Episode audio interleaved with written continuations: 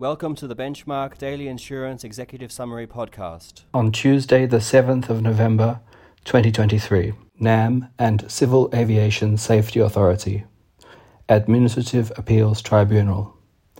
Tribunal held that a pilot who had applied for a medical certificate had not failed to satisfy the relevant criteria by reason of having ADHD and being prescribed Ritalin. Deputy Commissioner of Taxation and Cochich, Federal Court of Australia. Commissioner was entitled to summary judgment given the position of special advantage that he enjoys under tax legislation. Macmillan Investment Holdings Proprietary Limited and Mangos and Oars. Number 3. Supreme Court of New South Wales.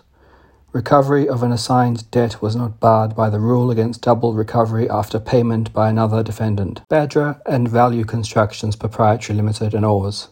Supreme Court of New South Wales.